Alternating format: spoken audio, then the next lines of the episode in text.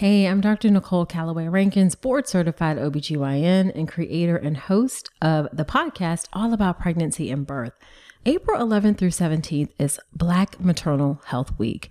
Unfortunately, Black mothers are three to four times as likely to die during childbirth as white women, and that is regardless of socioeconomic status or education level. One of the important ways to combat that is through education, and that's where I'm asking for your help. This week, I'm collecting donations to support and helping enroll Black mamas in my online childbirth education class, the Birth Preparation Course. The Birth Preparation Course gets mamas calm, confident, and empowered to really advocate for themselves during their pregnancy and birth. You can head to my website, drnicolerankins.com, and at the top of the website, there's a banner you can click on to contribute. Thank you so much for your help and wishing you all the best. Welcome to Comadres y Comics. Comadres y Comics is a podcast hosted by three Latina women. We highlight the Latinx presence in the comic book industry as creators, characters, and fans. Join us as we talk chisme, comics, fandom, and beer. Hello and welcome to a new episode of Comadres y Comics. This is episode 148. Uh, we are your hosts. I'm Sarah. I'm Kristen. And I'm Jen. All right, guys. So the last two episodes we had were of events we have attended, which have been pretty, pretty momentous. And there's a few more events that we will be uh, attending this year. So we're pretty excited. The year's kicking off really strong and heavy, and I'm still getting used to being out there with people in public. Um, but let's let's get on with the show. Uh, it's time for Chisme de la Semana. And I got some Chisme, girls. I just woke up and I saw it on my phone and I'm super Ooh. excited. So it turns out that Beer Thug Life and Border X Brewing in Bell have joined forces and i don't mean join forces in brewing or collabs or anything they're going to be two latino breweries under the same roof and oh, wow. they've already signed papers and it's going to be great so basically you're going to be able to buy Border X brews and Beer Thug Life brews at the same location in Bell. Uh, they're doing all the work on it. They're gonna, I think they're gonna have a crowdfunding available for the expansion. So I am just super excited that there's gonna be like a place to go and have some Beer Thug Life beer because, as you know, all they've done this year or for the past two years is cans, um, and they aren't always available here. I think one can release was done in a collab in Pennsylvania, so I'm super excited about that. So that's some really fresh chisme um, so yeah, there hot was off the presses. Hot off the presses. They did a, a little video on Instagram letting us know that Border X Brewing in Bell and Beer Thug Life will be uh, two Latino breweries under the same roof in the city of Bell. So that's some hot chisme. And I'm so glad and happy for them. And I just can't wait till they get the expansion ready and we can have our monthly meetings there and have some brews from Latino. I just want to I just want to remind everyone that we uh, found out and were introduced to um, Border X Brew uh, when we went to ChicanoCon down part of San Diego Comic Con in San Diego a few years back. And in fact, I saw on one of their posts recently that they were doing another comic related event there at their Bell location. So um, they are supportive of uh, Chicano creators and artists and uh, Latinx creators. And so I'm really excited to see what kind of comic related events they will be having uh, there at this particular site coming up in these next couple of years. Yes, and if you guys search back into our histories of Las Platicas, we actually had Beer Thug Life, um, both Edgar and Maria on our show in Las Platicas, and it was just really fantastic. They brought beer; they're really awesome people. It was just really great. So I, it can't it can't be better news from a, a pair of, of, brewers that we're so excited to see more of, most definitely. I also have more chisme. Aqualad story. Uh, you brought me to the. Uh, you brought me the ocean. It's set to become an HBO Max series from Charlize Theron. So I'm super excited. Um, it's gonna. Um, they're they're in talks of it. They still don't have a writer yet or a director yet, but it's gonna be uh it's gonna be live action and it's very exciting. It's gonna um I don't I know that you brought that this uh, I think it was on your radar, Kristen, um, because this Aqua Lad is actually gay. So we're going to be able to uh, explore like how he comes out. He's actually from New Mexico, but he, the ocean calls to him, water calls to him, and and um, so it's kind of interesting because he uh, secretly applies to uh, university in Florida. So it's going to be all full of hijinks, and I just can't wait. And uh, I think the producer, one of the producers, is going to be Charlize Theron, and she's worked on oh. other works that um, are comic book related. So I'm pretty excited about that. Um, do you guys remember anything about um, this Aqualad? I haven't read anything about him. I do. I, I the only thing I know about him uh, is that I saw a recent Pride cover. DC is doing um, a whole bunch of different Pride covers for uh, uh, June, and I saw his cover. Um, I I've seen uh, him in some of the Aquaman books, but I haven't read anything, so I don't really know much about him. I do know that he is a black character. Uh, yes, it's uh, we're gonna explore the life of Jackson or Jake Hyde, a gay teenager living in New Mexico. All his life, he has had a strange attraction to water and yearns to escape his desert surroundings for the ocean. Uh, as he explores his abilities, including breathing under, uh, breathing under, and controlling water. He also finds himself falling in love with his classmate, high school swim captain Kenny Liu. So I'm super excited about this. It's gonna be great. Uh, he has a best friend who also doesn't know he's gay, so he has to come out to his mom. Uh, his family and his best friend so and also deal with this attraction to the captain of the swim team so uh, i'm kind of pretty excited about this um, I just I'm just so happy that they're going outside the box and going and attacking like a lesser known Aqualad storyline. So that's another uh, part of my chisme. So I believe this Aqualad is based off of the Young Justice uh, animated series Aqualad, which is yeah, like he was I believe he was queer in that one too. It's been a long time since I last saw Young Justice. um, uh, and man is it a journey. So i i'm interested in this. I'm really excited. I really liked young justice when it was out. Um i still haven't watched the netflix um uh was it netflix or is it now hbo max? I think it's hbo it's hbo okay. Hbo max continuing on the series of young justice. So uh, I definitely, I highly, highly, highly do recommend at least the first two seasons of Young Justice, and this one as well. It's a great story, and I, and in like like uh this this aqualad he's like 100% a leader and he's like super like confident and assured of himself um uh and he's just he's just great. I love him. So if this interpretation is exactly like the young justice one or at least based off of the young justice one then i'm super excited for it. All right guys now it's time for on my radar. Kristen what is on your radar so on my radar this week is another black superhero character.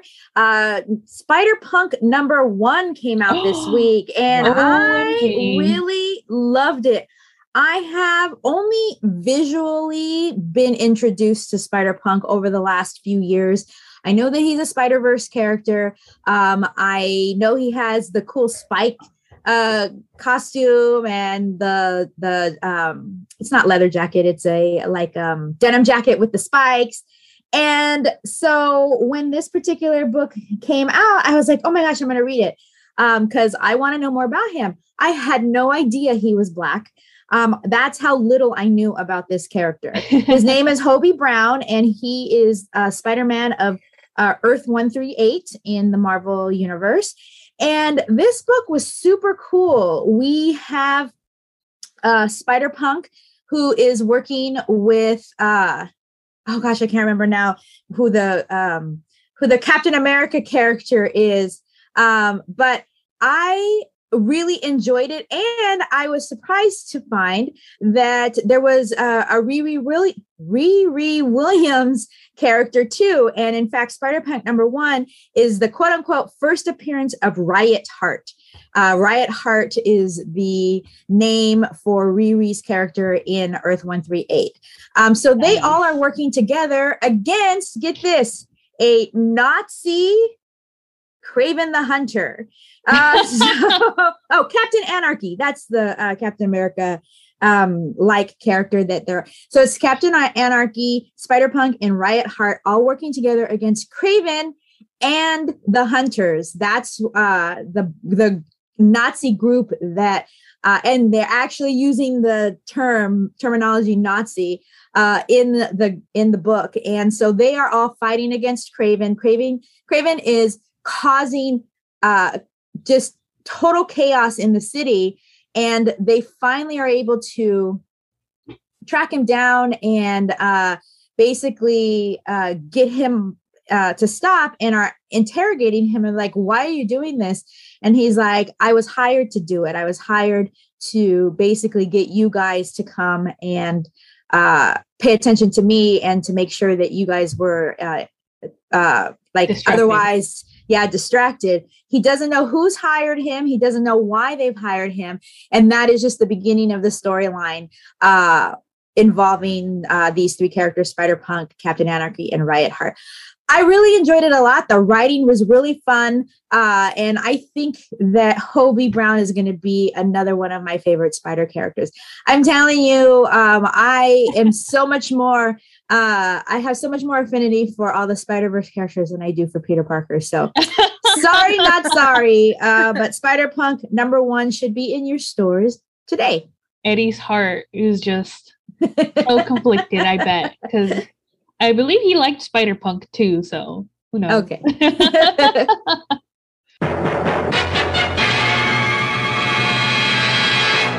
All right, guys. Now today, today, we're gonna do a like a total special Hora de la Cervecita because we're going yes. to join it up with Juntos y Fuertes. So now it's time for Juntos y Fuertes slash La Hora de la Cervecita. Kristen, take it away. So today, just as Sarah said, we are going to be doing um, our juntos um, about a brewery. Um, and so just so happens that this brewery was in Modesto and we were able to go and visit. And I think we mentioned it in, in, a, in a couple of our uh, impromptu uh, car, uh, car recordings uh, over the last couple of weeks um, that we went to Brewery 1870 in Modesto. And the reason why it's a Juntos y Fuertes is because it is a completely woman owned brewery and those are very few and far between. And so when we found out that that was um, a brewery that was right there literally a block away from where we were staying we had to make it a point to visit. So um, the um, the brewery is called 1870 because that's when Modesto was founded in the year 1870. And if you don't know where Modesto, California is, it is in the heart of Central California. And if you don't know anything about Central California, Central California is a big agri- agricultural, um, like city town. Well, Central California is a big agricultural area where um, there there are dairy farms, there are um, cows. Like, well, yeah, it's very agrarian. That's a dairy farm, um, but also there are um, almonds and grapes and peaches and nectarines and raisins uh, and just a whole bunch of agricultural um, farming land in Central California. So uh, I'm from Central California, and I I was interested to find out that uh, Modesto was founded back in 1870. I don't even know when my town was founded, so I have to figure find that out too. but um, the owner of the uh, of the brewery, whose name I I don't know I did with her card. Do you guys remember her name? Oh snap! Um, they don't see it here on the website, but regardless, she is also an alum of my uh my college that I went to. I went to UC Davis up in Northern California, and they are very well known for their vintner and um, fermentation uh, programs. And so she actually got her degree in fermentation from UC Davis. And so as soon as she said that, I was like, oh my God, that's so awesome. That's so amazing. Um, and, you know, we started kind of talking about that. And she owns this brewery on her own and it is run solely by herself and her mother. They were such the nicest people. They were very open and welcoming to us and were answering all of our questions. And in fact, uh, Sarah has a short interview that I think we said we were going to share as well um, as part of um, our of our podcast. So hopefully we'll be able to share that with you uh, soon. But I think that uh, the fact that this woman was a uh, had a degree in fermentation and uh, had a lot of information about chemistry and all that definitely showed in her brews. Oh my God, we tried 15 of them and there wasn't one that we hated um, or didn't like. There were some that definitely weren't our thing, but even those ones, you could tell just the complexity of flavors and just amazing profile, tasting profiles, the flavor profiles in each of them. So, so, so good. I've never been to a brewery where most of the beers I tried, I liked.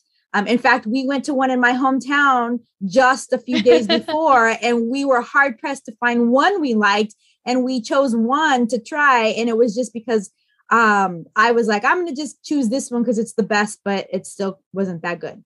So, yeah. So, uh, anything you guys want to share about the? Oh, absolutely. Uh, the um, founder, the co-founder, the owner, the the you know the the woman on top. Her name is Bridget Berry. Um, and um, like I said, we do have some audio recording. She was working while she was talking to us because, again, it, it's her and her mother who run this brewery on their own, and uh, they were getting some people from the marathon that uh, that marathon they had on that that same day. They were having runners come in and have some brews. So she was pretty busy, but she made some time to talk to us, and she's really nice. And um i think the brewery itself was in her master thesis the idea for it yeah. Yeah and so like she obviously like did a lot of work on her master thesis so it really showed in the way she talked about her brewery and uh, about the way she talked about like her passion behind it and how like when she started off she i think she worked at a winery um but then she was able to um, get this brewery going. And so, because she needed a lot of help, she had her mom come in, and her mom says, "I don't even drink beer," but, and I thought that was so hilarious. But um, yeah, no, I, the way she talked about her brewery, she just had so much passion and so much drive. Uh, it was just like aggressively beautiful like you could feel like all the passion and and all the hard work and everything just come out and and her talking about her brewery. And like kristen said like we tried uh was it 15 or 17 i can't remember. 15 right? 15 yeah. 15 and also by the end of it because we had tried all of them and we're talking about the brews and we're we're taking notes to see which ones we were going to take home and everything because she has the canning system there for crowlers um she said hey do you guys want to try something that i'm working on right now? And i was like hell yeah. And uh, she was working on this japanese lager so she gave us a sip uh, for each of us. Uh, of course it wasn't finished but we kind of got the gist of it but it, she was like you could just see how excited she is to just share this love of beer with everyone. So I totally um I'm so glad she's on our Juntos y Fuertes and God I wish we she, we had her like right next door because I'd be there like every week but, uh, but no it was such an amazing experience and for that it, each one of us got different crowlers so we decided to try different um, beers on the Hora de la Cervecita portion of this Juntos y Fuertes and I am drinking a keep the Czechs coming. So the Czechs, it's not checks as in checkers, it's Czechs as in C Z. So C cow, Z zebra, E C H. Um, and it's a 6.5%. And um, yes, one of the things we experienced during this uh, beer tasting was the multi-layered flavor of the beer. There's so many layers to it. She even explained how she throws in certain hops at certain times during the brewing process to accentuate different tastes and flavors. So I was just in awe. I could listen to her talk all day, basically. what are you guys drinking? So um, this is Kristen. I'm going to be drinking the Hazen into 2021 Hazy IPA. It's a grapefruit forward with orange citrus finish IPA. It has strong grapefruit notes followed with layered orange citrus notes between, uh, similar to a Hefeweizen, which you guys know uh, is definitely one of my favorite uh, styles of beer. So that is what I am drinking. How about you, Jen? I am drinking the Chula Cabra, which is a 6.9 ABV. Uh, I believe it, they, this one had a unique name to it. was a black IPA. Mm-hmm. Um, uh, And, I'm looking at the website right now, and it says that it's a strong chocolate and black coffee noted beer, followed by a strong citrus hop note on the back end. That's super Mm. interesting. It is, and I I am really really enjoying it. Uh, she has it on tap year round. Like it's really cool because if you go to their website 1870brew.com, uh, she has like uh like um, notes on all of the beers. Uh, so it's not if you are ever curious to see what else that they have because she was it's just super talented. Not only that, I think it's significant to note that her thesis idea about the brewery itself was in combination with it being a coffee shop as well. So not That's only is this a brewery, it is Yeah. also a coffee shop. So it, they do have non-alcoholic drinks if you just want to like go and uh, have the vibes. But it was a beautiful place. Um, and they also had like food trucks and stuff. When we visited, they had a concha truck, which Yep. we They knew we were regretted not coming. yeah we or at least i i don't think we grabbed anything from the concha truck because there was a starbucks across the street and i was just like yeah starbucks sign me up. But uh i am really really enjoying the chula cabra because i mean it's i think this was the first time i had heard of a black ipa uh, and so I'm not usually very fond of IPAs, as Kristen and Sarah have noted, but this, like, it could be, it could honest to God be like a porter or a stout, but it still has that those citrusy notes at the end. What is what still makes it an IPA? Um, um so it's it. She had such unique brews, and honestly, it was it was hard to dislike on. There was definitely, like Kristen said, some that like we just didn't vibe with, but I would be hard pressed to call it bad because Yeah. it wasn't because every single drink was layered with such flavors that it was honestly stupendous but i if you are ever curious to try what a black ipa is uh it's basically like a porter or a stout with that hint of hoppiness at the end from a classic ipa uh and specifically i really really did like the chula cabra it was i am i'm struggling not to like chug this at once. The one that one of the ones we didn't try or not didn't try didn't bring home but was super interesting was the hasta la vista baby which was a jalapeno ginger pale Oh, ale and it was when you think about jalapeno like i've had some habanero beers that really um choke you up like the the spiciness stays in your throat and like i actually it actually makes me cough but this beer had that green fresh jalapeno Nacho um, cheese beer. flavor. Yeah, and it made the beer taste like nacho cheese. like carnival nacho cheese. Like if it's that's not your thing, like I I feel sorry for you, but it was like I ended up really, really yeah, it. and I mean that I love uh fresh jalapenos. Like the on my banh mi, I always ask for extra. They're so good on my banh mi sandwich. Uh, and I yesterday, not yesterday, the other day, I went somewhere and I asked for jalapenos and I thought I was going to get the pickled ones. Uh, but they gave me fresh ones. I'm like, oh my gosh, this is so good. I just love that flavor. And that's what this beer tasted like. And it was just so, so interesting and good. It really caught me off guard at first because it's just not a flavor you tend to expect from a beer, but it was just so, so uh like unique and and yummy. So uh definitely try 1870 Brewing Company. They're uh, located in Modesto, California, um, at 911 J Street, which is in the downtown area.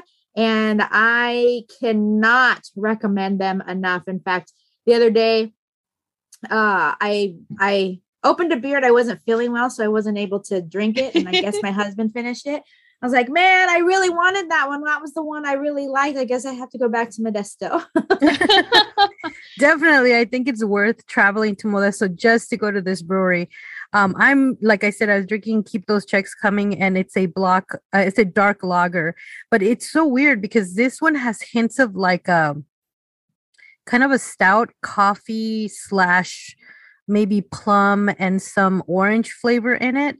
Um, it's just so many layers, and and somebody even mentioned may- may- maybe like a plum finish because there's kind of a little bit of bitterness at the end but it's just an amazing beer it's one of my favorites and i mean guys for me to like choose a lager to, to review uh, uh, for this um this issue of uh, um, Hora de la Cervecita is a big deal because you guys know I do not like lagers. That those are never my go-to. Um, I have to talk myself into drinking them, and this one just is just so extraordinary. Like I said, there's like some hints of coffee, and some chocolate, maybe I don't know cherries, but definitely some orange in there. I don't know. It's just really delicious. I mean, seriously, um, I can't say enough about this brewery. one of the things I did want to mention is that she also does have guest taps. Uh, we didn't try any of those because we really wanted to um, be truthful and true to, with our review to just brews that she made um, that were available at that local brewery. But uh, with her guest taps, if we would have had more time, I would have stayed there longer and tried them all because they were all so amazing and unique sounding.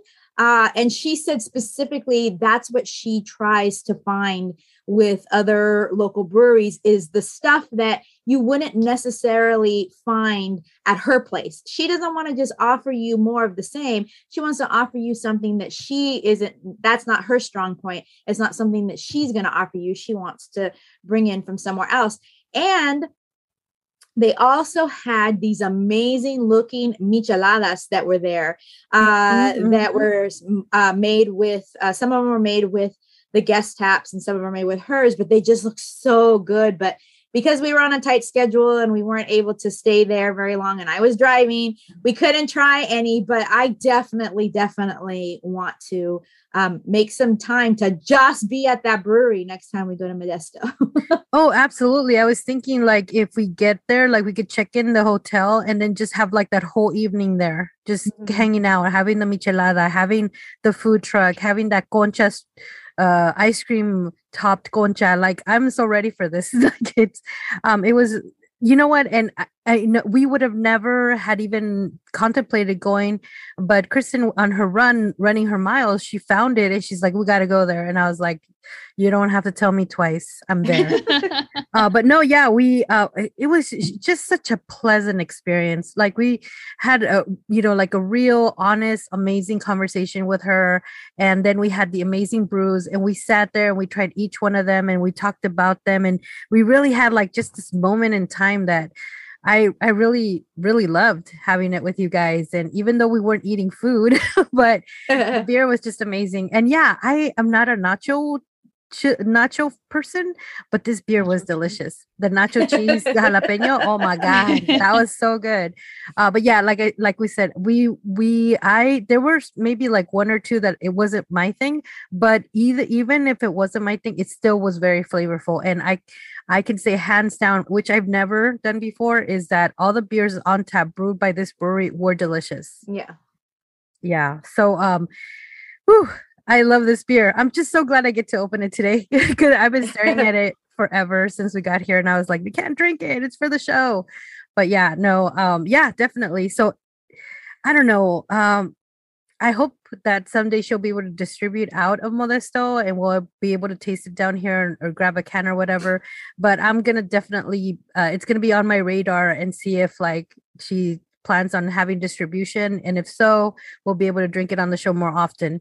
Um but yes um i think the rating scale i think this is a super saiyan to me for sure. Yeah, I was gonna say the whole individually, the beer, each one I tried uh, was anywhere between a five and a Super Saiyan, and um, I just want to give the whole brewery a Super Saiyan uh, rating because it was just that good.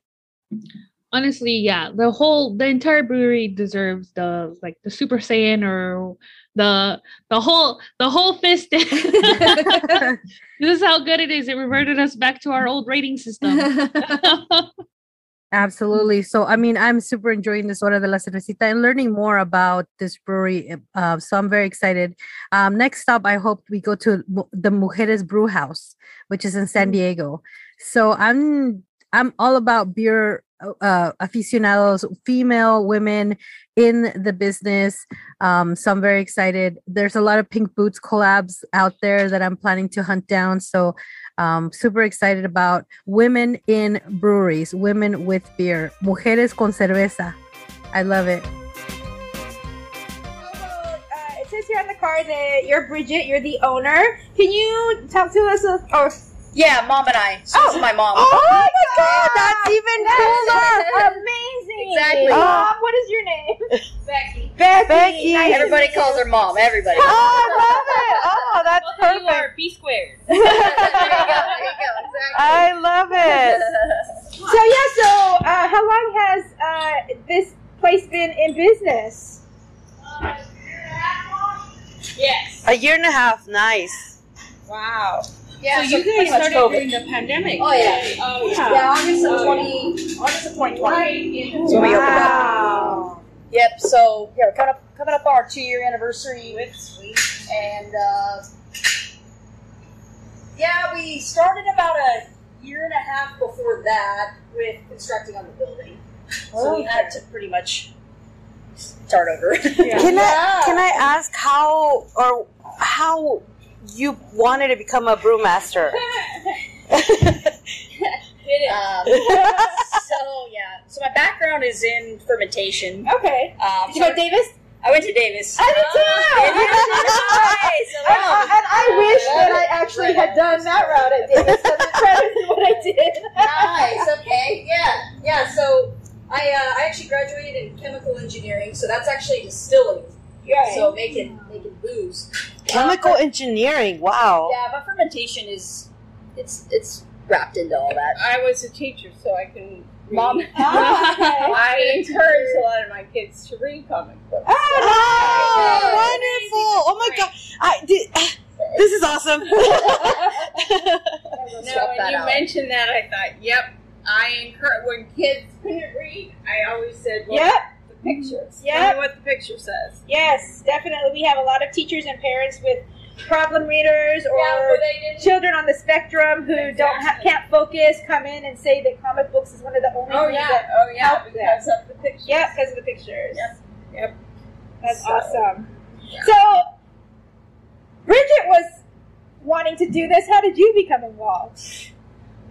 Um, money. I love it. um, yeah. And I was gonna. I was at the end of my. You know, I taught for 38 years, and Okay. it's like, okay, so what am I going to do? You're right, now? yeah. And she goes, well, let's do this. Would I have ever done it? Probably not. Yeah, No, yeah. this was her master's. She wrote this. Oh, So- awesome! Oh, yeah. Oh, yeah. Okay. That's really cool. Yeah, so that's that's actually where it started. Is you know, she wrote the masters, the program that she was in. They really, really liked it, so they encouraged it. So Mm-hmm. Oh, awesome! Yeah. So then we started looking. We actually had a piece of property, and it just didn't work out. So then we found this, and And are you both local to Modesto? no, no. Well, I was born and raised in Sonora. Taught school in Sonora.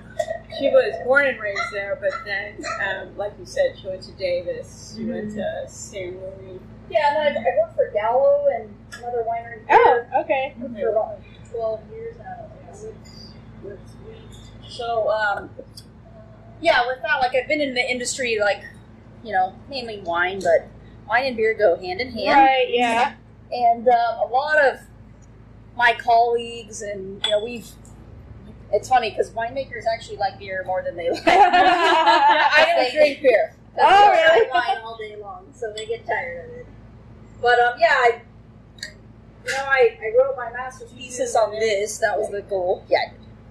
It's really cool. So um, when I went back to school for business, um, it was nice. We had the ability to to kind of be free on what we wanted to write our thesis on, and I thought to myself, I want to write it on something that I potentially might open Yeah. because it's a lot of work. Right? Yeah. I mean, you, so I, you know, I made a sixty-page Oh, basically wow. business plan thesis around the fact that you open up a coffee house and a brewery together, for one, they go hand in hand, but you can open the doors in the morning and with licensing and everything, you still can serve beer in the morning Oh, throughout the night, and then even at night you have uh, folks that want to drink coffee. So the two industries are starting to combine, but That's right. I did see that on the website. I was like, Yeah. that's, I've never seen that before. That is so yeah. it's crazy. I, like never, it's, I never even occurred to me. yeah, yeah, it's that's just a, Yeah. a niche that like it's gonna it's gonna blow up, but it just hasn't.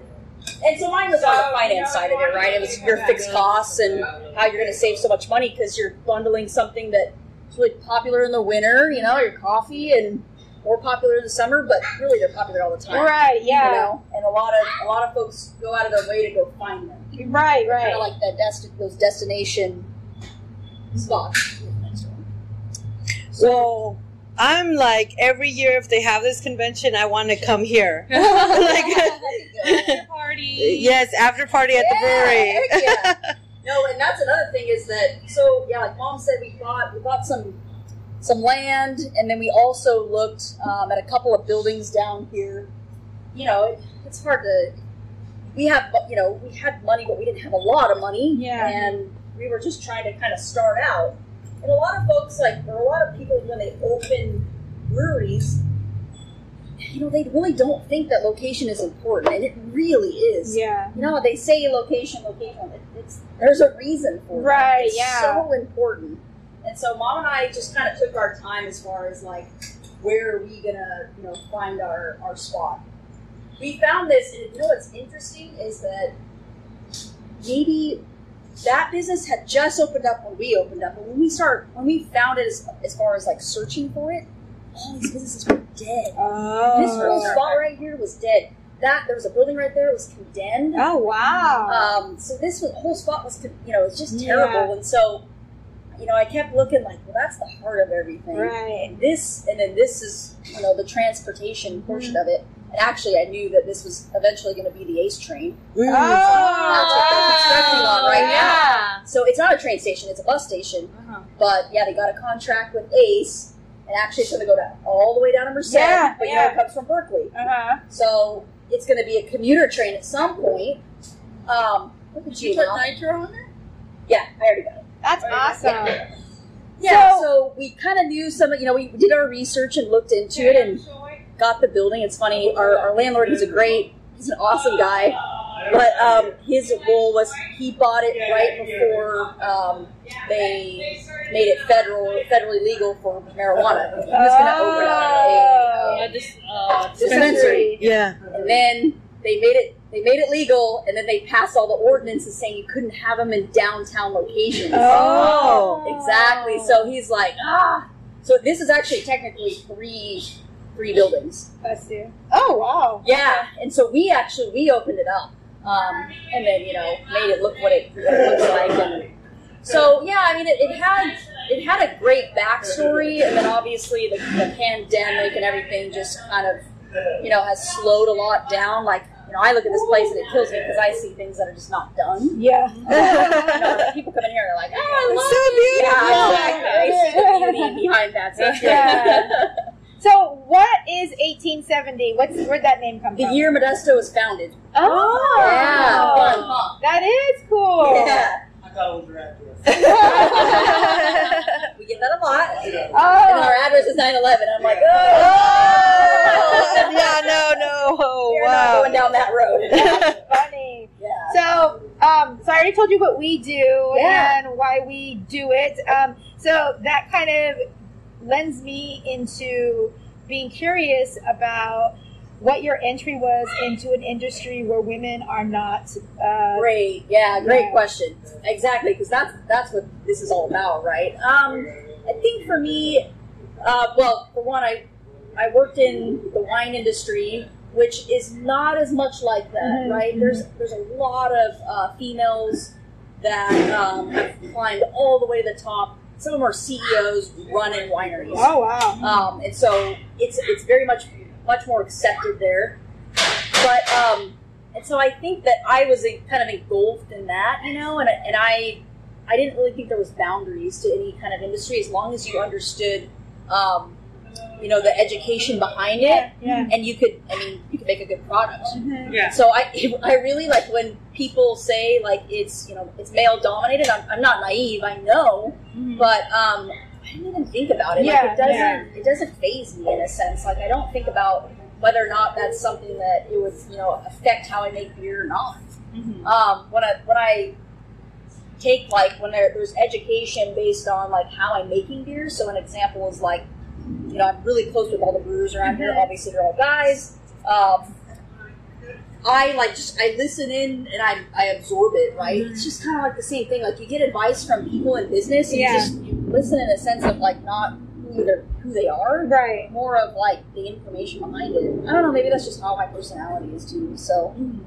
Um, Well, I think that's great because Yeah. I mean, I just know in my own personal experience, I've definitely had um, people come into the shop and discount my uh, knowledge. Yes. And and ask me a question and then turn right around and ask my male employee uh, the exact same question, wanting confirmation that what I said was right. Yeah. So um, it, it really uh, is interesting that in this industry as well that there's probably things that happen like that where where it's a quote unquote good old boys Yeah.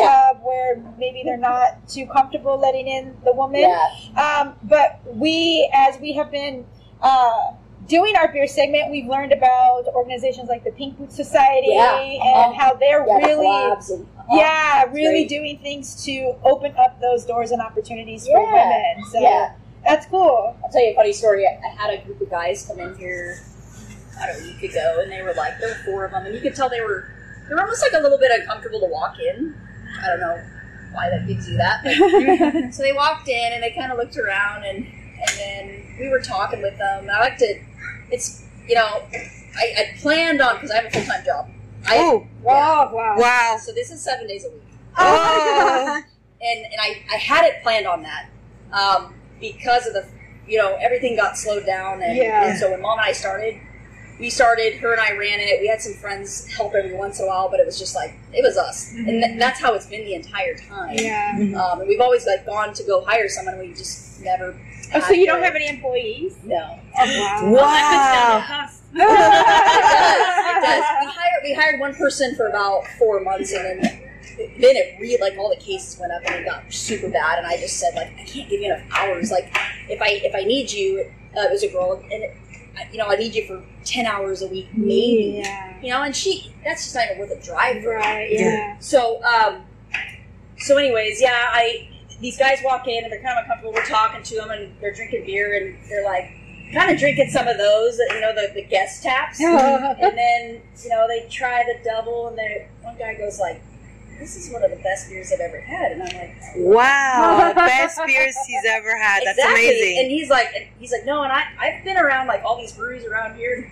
And I'm like, well, great. I go, maybe it's just a good day for that beer. You know? Yeah, yeah, yeah. Just- we're kind of laughing it off. And so the, the four guys had a great time. We were joking with them. Remember the guys that were sitting right here? We were joking with them. Yeah. so they left that day, and then the, oh, and the, uh, no, the one guy walks back real quick, and he goes, oh, "I just love this place. We're gonna, you know, we're gonna come back someday." He goes, "I was ta- I was texting my buddy, telling me, telling him about this place, and he said, "Oh yeah, that's the Chick Brewery." Wow, the Chick Brewery. Oh and Oh he my goes, "Yeah, I've never been there. I don't know about Chick's beer." And his buddy was texting him that, and he told me that. Yeah. And I was like, well, I think it's really cool that you shared that with me. He goes, well, I think it's, I think it's interesting because he's like, I don't know any of that. He's like, I think it's some of the best beer I've had. Wow. And I, you know, I just got Awesome. Yeah. The guy left, and then three days ago came back and spent the entire day here. You know, tried all of our beers. Like he just, he's like, I'm gonna, I'm gonna keep bringing people back here. He's like, Oh, because that awesome. whole idea of this is a chick brewery needs to go away. I'm like, man, you know what? I'm gonna market that. Good.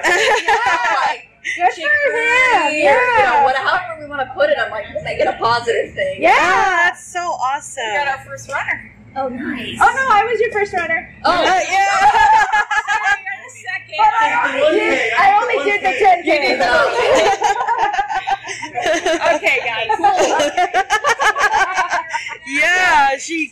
We're here for the I convention. know. I'm like, wait, that convention. yeah, and then she I saw. just happened to be doing miles on Friday and saw that, or Saturday, and saw that there was going to be an event today. Yeah. I actually did the LA Marathon last weekend, so I was like, oh, Look at do a you, 10K. girl. So- Yeah. And it was fun. I had a good time. You're like, I just did. And she was- yeah. And she was boasting because in the LA Marathon they gave like Michelob Light, Oh. and then here they had craft brew, and she's like, "Look, I have craft beer," and I'm like, "Oh, 9.30 in the morning. Jealous. Yeah.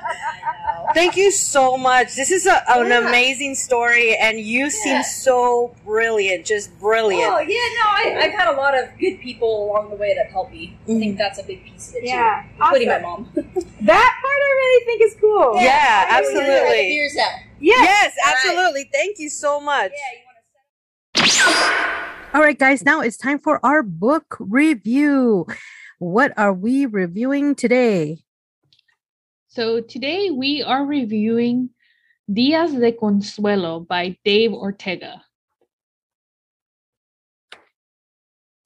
Yes. Uh, yes, actually, I got the physical book because I backed it on the Kickstarter, and mm. that was on uh, Jen's uh, En la Libreria. And I was so um, really struck by the cover art and then um, Jen bringing us to En la Libreria, and then that I decided to go ahead and back it. And I got my book a few weeks ago. Um, it's a it's a trade paperback, and it's a whole story in one. And um, yeah, yes. it's it's a self-contained graphic novel, and it's really funny because at the time I didn't know Dr. Teresa uh, Rojas was an editor for this. Yeah. Um, um, and so we i didn't find out until we were at um uh, modesto latin uh, comics art festival uh that she in fact was she told us yeah like yeah no like i worked with david and stuff like that. And it was just um uh it was i was just like well wow how things cross over. It's a small world in the comics industry let me tell you that. Um, yeah. um but i really honestly, you can tell that uh, Dr. Teresa Rojas um, uh, had a touch in this because the way that this book read was it's it's almost like a lecture, um, uh, and not even like a boring lecture, like a really like one that if I was like taking like a history class or something, I'd be like on my seat, like taking down notes, typing out my notes and stuff like that. Because it read it read very well and it very much read like like a history lesson. Um, um mm-hmm and i mean this like in a way that is just like you you feel like you have come out learning something that you have you have departed with new knowledge. Uh, and i think it's also a very very good um, uh, look into the mexican like the post mexican revolution slash civil war. I think it's uh, a very a very succinct and a very informative uh, view about these very important events so, for listeners who may not have heard us talk about it before, um, Días de Consuelo is a biography filled with struggle and hope by Dave Ortega, and it brings the life the memories of the author's abuela as they coincide with the storm of events that framed one of the most important uprisings of the 20th century, the Mexican Revolution.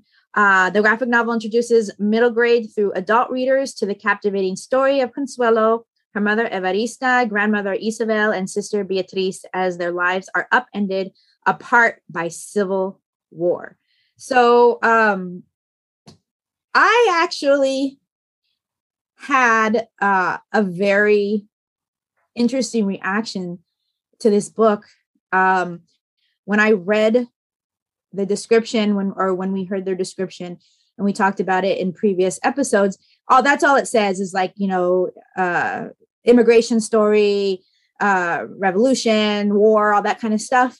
But when I started reading it, um, the very first thing that uh, hit me was that this family is from Aguascalientes, and that's where my grandmother's family came from. My oh, grandmother's oh, family immigrated from Aguascalientes. My grandmother uh, and her family immigrated to the United States in 1917. Mm-hmm. And that is right in the beginning, uh, middle of this story here. And it was so interesting to me. My grandmother was two when she when the family left. And um, my mother, in fact, I called my mom before uh, we started recording today because I wanted to know when she came over um, because reading this story is enlightening me to what my grand my great grandparents went through and what prompted them to come to America. Um, and my mom said yes, they left Mexico because of everything that was going on. And there is this story that I heard as a child, as a young adult, as now a 40 something year old woman that I was never able to put into context until I read this story. And the story goes that my great grandmother, her name is Rosa, um, I don't know how old she was, but she was a young woman. Um, and they were in a, in fact, you see one of the, uh, a couple of the panels where groups are gathered like in in el centro and you know there's things going on and and uh military people are there or like the church people are proselytizing or whatever but there's everybody gathered and my my mom says and i remember my grandmother telling me this story that uh my great grandmother was there part of this group and pancho villa himself came riding through and just on a whim grabbed my great grandmother up from the ground and put her across the back of his horse. And that this woman in the crowd that my great grandmother says she never seen before she didn't know who she was came out and in spanish um, basically um, said what are you doing uh, get down off that horse rosita go home and that and that pancho let her do that as she ran home and that story has always just been part of my family like chisme. but I never understood the context of what was going on in the country. Mm. Um, what Jen is saying is so true that I learned so much about what was happening in that country, what was happening in the daily lives of the Mexicans, what was happening to the people who were immigrating.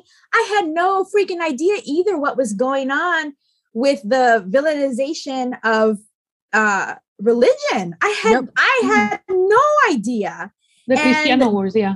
Just as uh Dave is is uh describing his grandmother being so religious, my grandmother was as well, and my great grandmother. And I mean, seriously, the, the kind where you do the rosary every night before bed.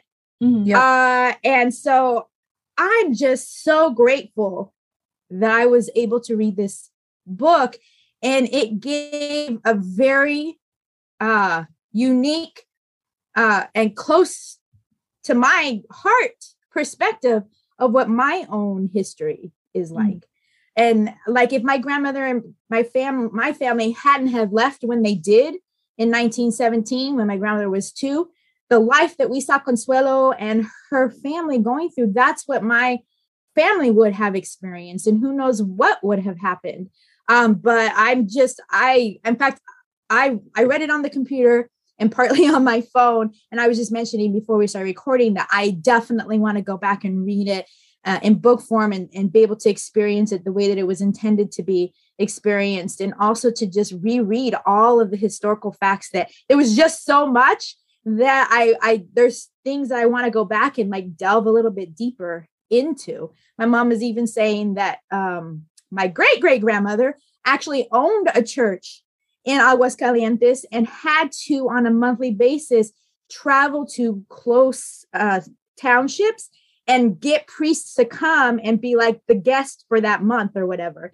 like mm. that's all so interesting stuff I had no idea about, and I'm almost 50 years old, and that's like that. That's that's stuff that if we don't pass it along, it's just the story is just gonna die. Mm-hmm. Oh my um, god, um, absolutely. Oh my, you know what? Um, hearing you talk like that, it just makes me like value this story even more like because of your family's experience and how we can actually even kind of draw like similar parallels to the story. Um it just is it's such a gift i think. Um, I also like to point out that there was a, a particular portion in front of the beginning of the story where he talks about language and mm-hmm. how he didn't want to distract the reader with trying to explain English and Spanish or making it so where Spanish was the lesser of the languages between the two because it was made for all readers. And I really mm-hmm. appreciate that um, explanation. Um, although while I was reading it and reading the Spanish words and everything, everything was so fluid for me because yeah. I read and write both in English and Spanish. I speak in both English and Spanish. So for me, it was just so easy. It's just like how I talk. Um, for me, reading this, um, like you, Kristen, I t- thought about my. Uh, there was one time I I don't really my my parents never well okay so it was mostly grandparents that told you old stories. It fe- it felt very much like when grandma was sitting there just telling us about like life in mexico. And um so it felt really like like my grandmother telling me a story. Exactly sort of like how consuelo was talking to her grandson uh, via phone telling him the stories he know me ho it was really difficult you know that yeah. kind of that kind of language and i really really like that um, i also got a sense of a lot of the imagery the art really struck me because a lot of the art resembles Tlatenango, resembles like pictures of Tlatenango. Tlatenango is where my family's from and um, like even consuelo like not having shoes I don't know if you guys noticed that, but I did. Like she didn't wear any shoes or huaraches. And so I remember my mom saying that she didn't even have a pair of shoes until she was like 15. Like, and even my great my great uncle, he never wore shoes, period, until he was old. You know, like they, that was just the kind of town they were. Like they didn't wear shoes. Um, but also like in recent years i took my dad out to eat uh, for like a brunch and we went to frida's um, and i sat him down and i just started asking him questions about the past you know and he was telling me about his grandmother which is my great grandmother paula um, and how uh, she I think her father was from Spain and her mom was from Mexico. And what happened was that they would travel around. And I said, Dad, why did they end up in Tlatenango? He's like, well, it was during the time where that flu happened and people were just dropping dead in the streets. And I was like, what the hell? That it was the Spanish flu, right? Yeah. And I'm like, yeah. that actually is the thing. Cause I mean, we don't learn that in school. No. And I'm like, people were just dropping dead in mm. the street. And She goes, yeah. And her parents were amongst the people that died. And I was like, oh my God. Like she had gone through so much, like so much and so um that kind of struck a chord with me because um like all the stuff she had to suffer through and then you know consuelo and evarista and like how she got married and uh to to a musician and then he, because he, they were afraid that they were going to draft him or take him off to war or you know that they immigrated to the US but they left um um, the grandmother and her mom and you know the two girls the the youngest one had just been born basically and they were there for for many years. I mean they pretty much grew up without their dad and the saddest thing was when they actually went to Tejas El Paso and you know what they experience there. We don't see much of it but we we hear we read about it and i don't want to give it away but i was just like wow that uh that's that's really hits close to home because a lot of people that i know that have immigrated here to the us to give a better life to their loved ones back home end up in vices or end up really unhappy because all they do is work and send money back home. And and that just really drains their their life force and their spirit you know and I mean, it was just a, such an amazing, and there's a lot of history that I mean, I I have to say I can compare this similarity to the graphic novel, um, the Black Panther uh, story, the graphic novel, because it's so full of history and about and you learn and you guys know how I love to learn from comic books. So you definitely leave uh, knowing more and learning about a way of life that you had absolutely no idea. And then maybe forming a connection to how your family was part of that history as well. And it's just really overwhelming and amazing at the same time. I mean at the beginning i kind of felt like i was reading like those those black and white movies that i saw con pedro infante you, you know um Maria Felix, you know, but then at, in in the middle of it, it just became my story too, you know, uh, drawing parallel and similarities to uh, my great grandmother and stuff like that. So I just really, this is just a gift, and hearing you talk about it, Kristen, just like, wow, it just is so empowering, so amazing. It definitely makes me uh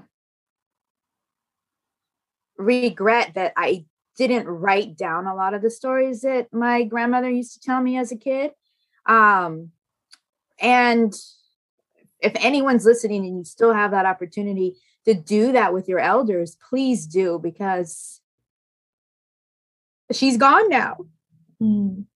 And, Hello, um, Kristen. it's the beer. Damn already. but um this book, and I wasn't expecting this at all. This book really made me feel closer um, to my history and to my grandmother and to my great grandmother and to the parts of my family that I never even knew because they didn't even come over. They they were the ones who were left behind. And my mom says that she and I didn't know this either until this very day that my mom has fucking correspondence from my great great grandmother who was left behind in Mexico, mm-hmm. um, writing to her daughter who came with her young daughter. Um, she says the last one she has was dated 1955.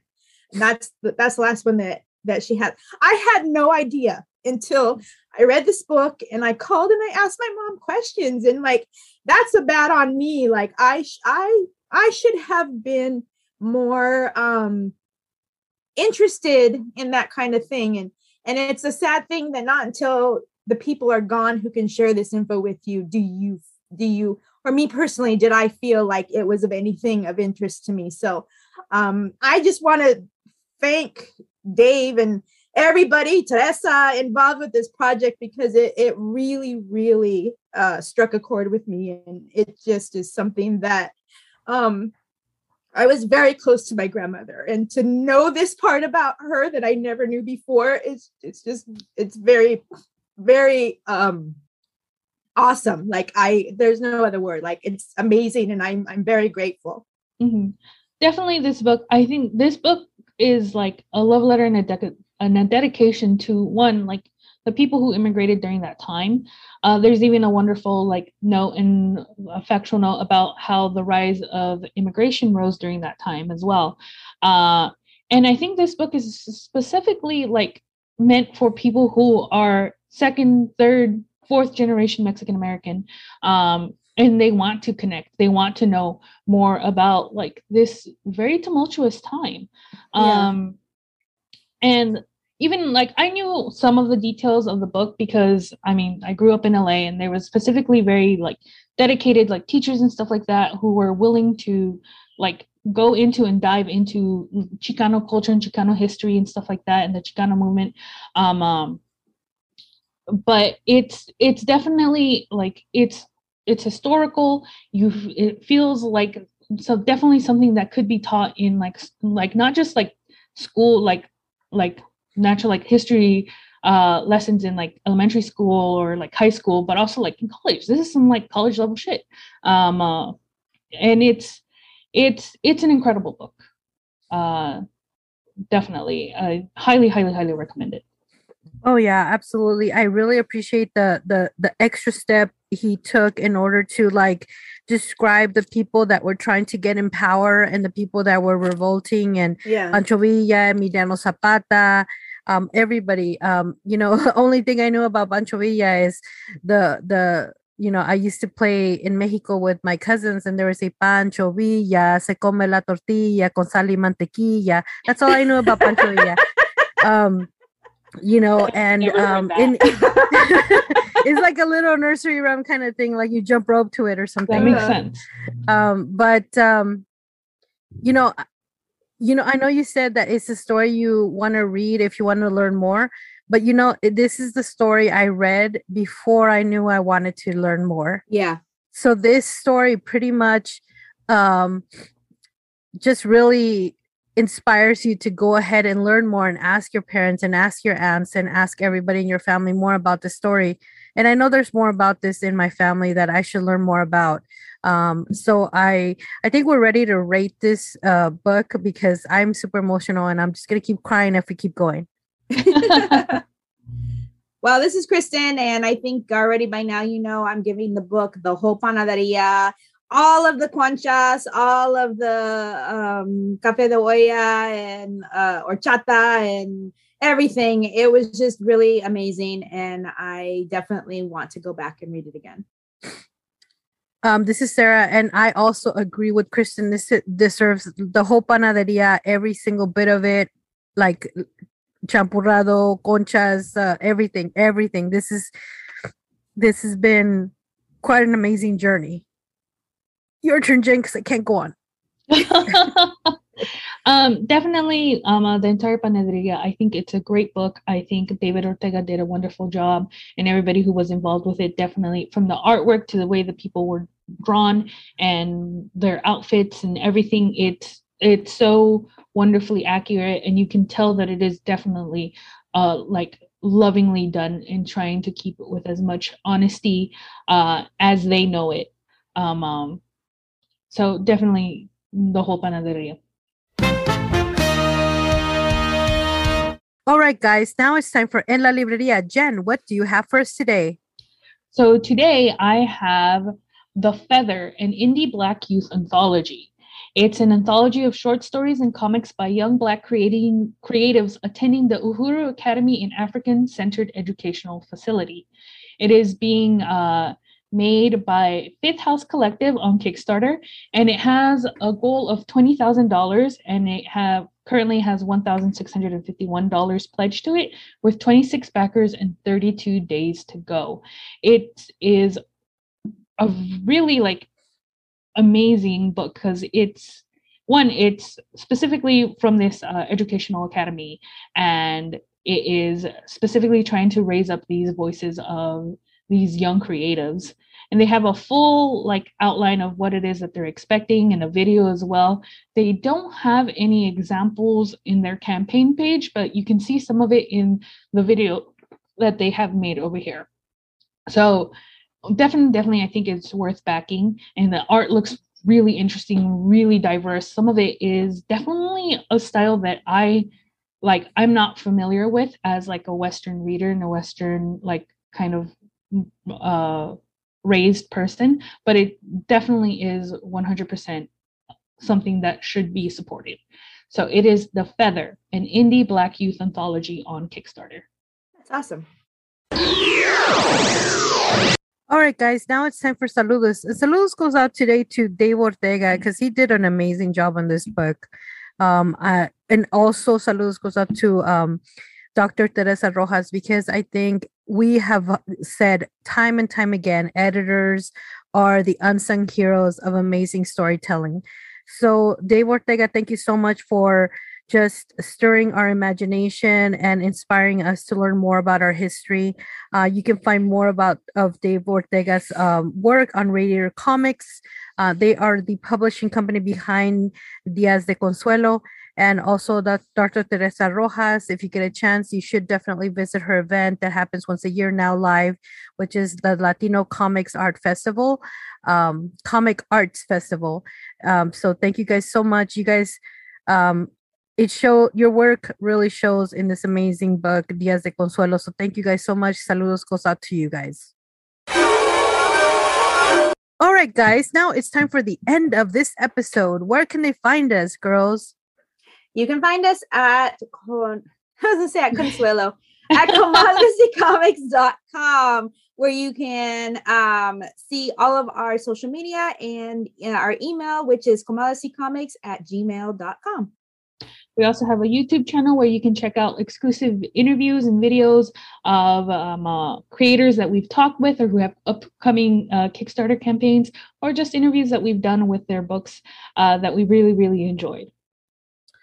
Uh, yes, and don't forget to follow us on Instagram where we will post the latest about where we will be for e- upcoming events. I think the most earliest event that is going to come up is uh, Free Comic Book Day. We're going to be nope. there with some conchas. Latino Comics Expo is before that. Oh, sorry. Yeah. I don't know. In my head, I was thinking that was first. But okay, Latino Comics Expo will be there. We'll have some free swag. Come and meet us. Say hello.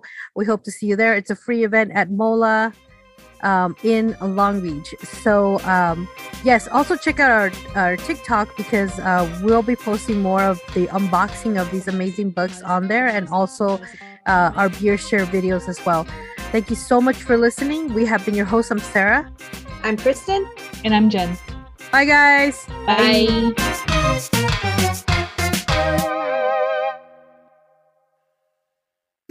And that's on Period Network.